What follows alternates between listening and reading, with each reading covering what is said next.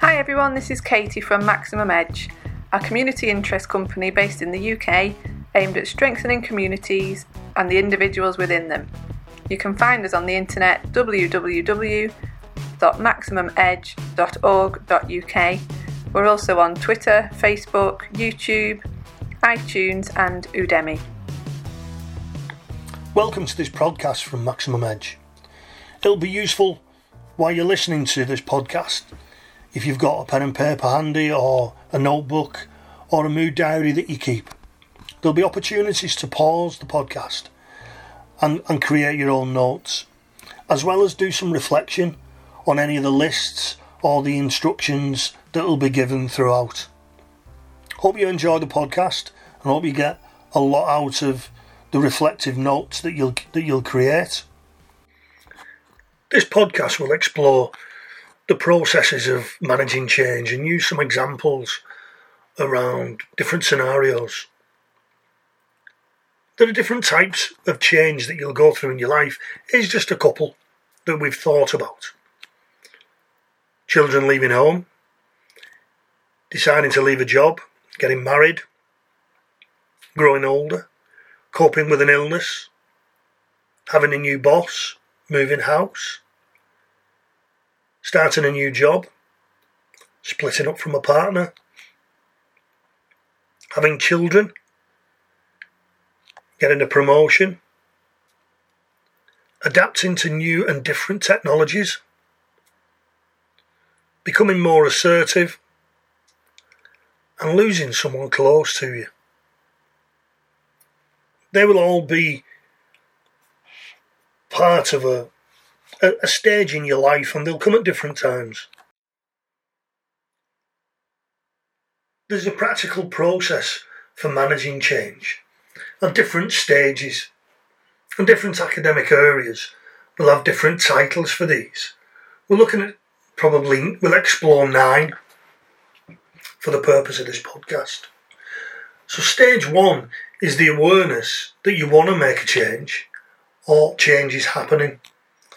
Sometimes awareness is gradual. For example, if you feel that you're not happy in a job or a relationship, you may become bored through lack of challenge and attention, or you might just realise that there's no future in the situation in, for you.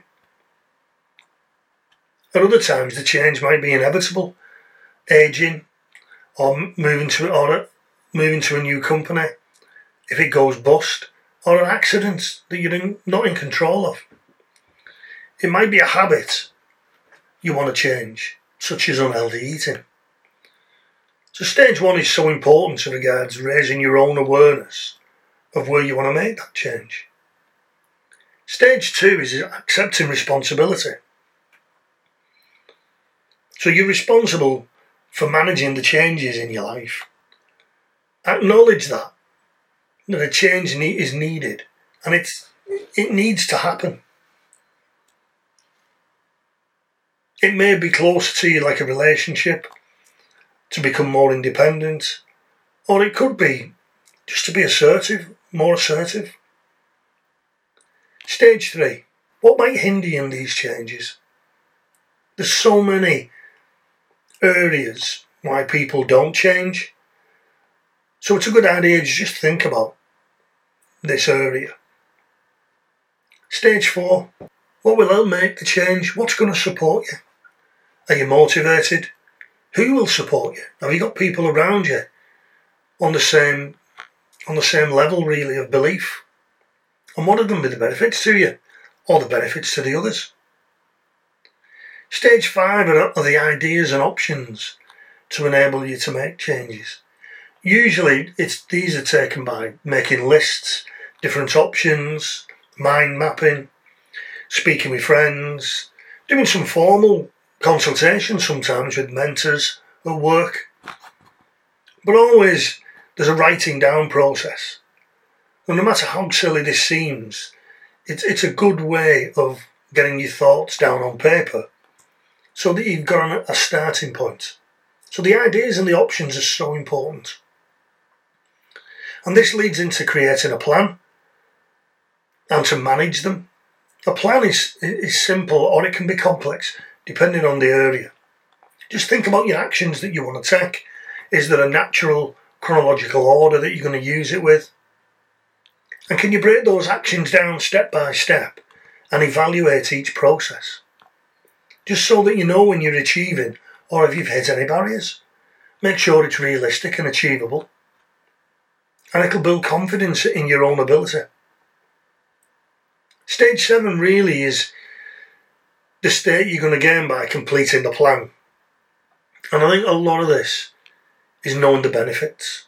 Why are you going to make the change? Understand the benefits of it, and that's what motivates you and carries you on. In moments of weakness, it's a good reflective tool as well, so that you remind yourself about the benefits.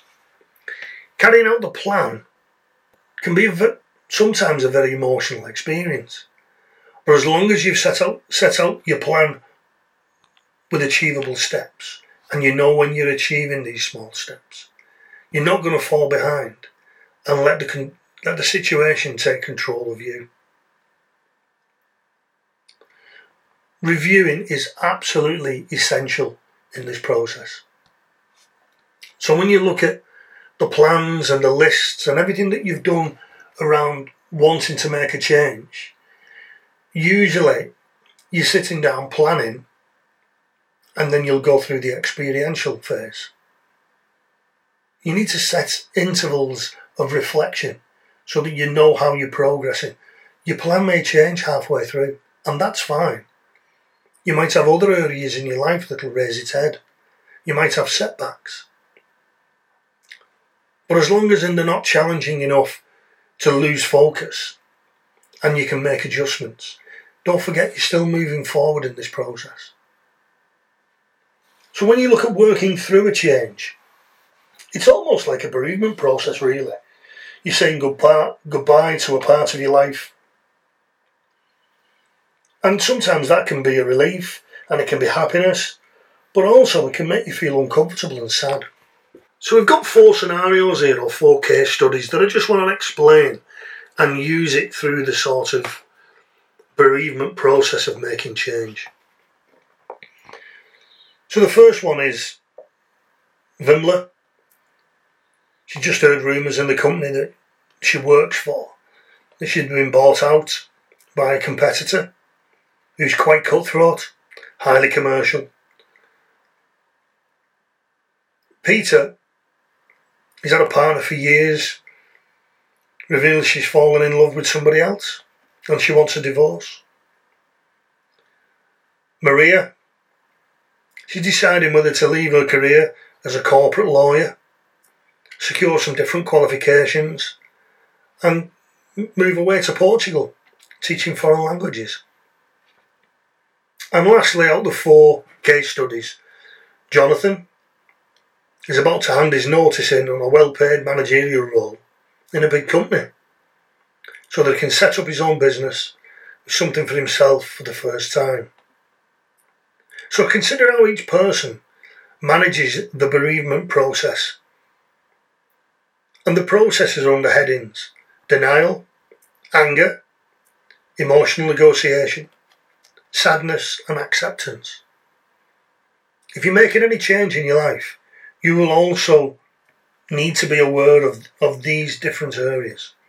So I'm just going to go through some of the, weave the areas in with the with the scenarios that we've just done. You may see comparisons with yourself, but equally the headings and the explanations are important. So the first heading is denial. Vimla is horrified at the takeover, and the initial, she just can't believe it. The initial news, she can't believe it. She thinks of all the reasons why the takeover news can't be true. She just can't come to terms with the fact that a board of directors would sell out this is a good example of somebody being in denial. Anger. After his initial shock and denial, Peter feels extreme anger towards his partner for his for betrayal of trust. He's furious that she's been having an affair behind his back. Negotiating. Maria initially fought against both her need to retain her status and her urge to start a new career. She experienced anger that she couldn't have it all and was really frustrated before arriving at a negotiation stage where she accommodated both options in her mind.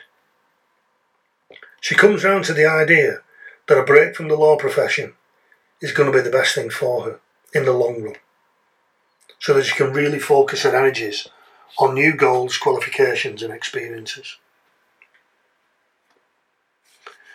Sadness. Jonathan went through denial about how he could ever set up his own business, and then anger in the form of extreme frustration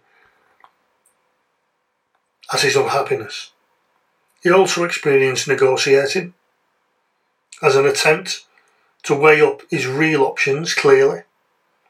He now feels sadness that he's saying goodbye and a lack of security that has served him for a very long time. Handing his notice feels like a huge step, and he's not ready to look forward to the next stage yet. And the last stage is acceptance. All four finally arrive at acceptance and are ready to let go of the old path for the possibilities of the new. Even negative outcomes. Vimla does lose a job. Peter does get a divorce are easier to bear because the people concerned have accepted and processed those outcomes during their acknowledgement of change. So evolving is the next stage. And evolving is broken, th- broken up again into three different areas. So the headings that we use with the evolving stage would be start with closure or the end, Number two would be flow through your transition. And then finally, begin the new. So after you accept that a major change is inevitable and work through the, the stages of loss to arrive at acceptance in, in whatever direction you've took, you'll then begin another journey. following the steps, we can walk through this period of transition. So start with closure or the end. Accept the passing era of your life. You may choose to symbolise it in a different way, either by visually or a clear out or even a bonfire. I've known clients do paperwork bonfires, trips to the tip, various things were objects that you no longer need. You now distance yourself from the past in order to embrace the future you're probably relieved that you're free to move on, but also there's a little bit of fear there as well. So when we look at our case studies in relation to this, Vimla, who lost a job as a result of a company takeover, moved through to acceptance with the help of supportive friends and family and networks that she had around her. She realised she couldn't, she only stayed with her old company just out of a fierce lo- loyalty. And also a safety where actually she admitted she was quite bored by the routine. She was getting quite excited now about fresh fields and moving forward, although she didn't really have a clue on how it was going. But she found the confidence to look and get back onto the interview circuit. So the second one, second area is flowing through your transition. The transition from old to new may be chaotic as you adjust and you discover different consequences to your new choices, but your energy rises as you grow in confidence and you become more adaptable and you're looking and seeking in the right path. Even if you don't have all the answers at this stage, you may be tempted to stay in this phase for a while. Sometimes for a long time without a definite commitment or just on just getting the previous journey out your system. So for some people, it's a quick flow through their transitions. For some people, it can take quite a time really until there's a new start and you start to explore and commit into action. The last and final area is to begin anew. So you arrive at the position of certainty and realign yourself with your new goals, new interests, new locations, different things around you. This is a time of high energy, it's commitment and action. You feel strong and empowered and can move and look past yourself. The past struggles and challenges are almost a distant memory. To be realistic, the, these three stages can can be a long time.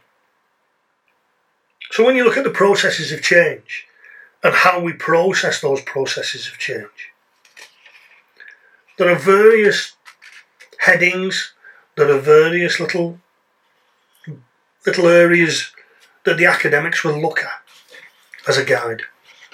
But ultimately, it's about you. So, just to summarise, you've got different processes of change in different stages, starting with awareness, going through creating a plan, and then you'll go through probably five areas of denial, anger, negotiating, sadness, and acceptance. But the final stage is the most powerful. It's getting closure. And starting with the end, but then creating your own transition with support, usually from external people, friends, family, professionals, until you actually begin anew. The important thing about this process sometimes is creating a diary where you can acknowledge the different phases that you're going through. There needs to be something there for yourself where you can look back over a period of time and understand that either a change in role, a change in job, an opportunity, a divorce, a breakdown of a relationship should not define you going forward. And you create your own system of moving forward at your own pace.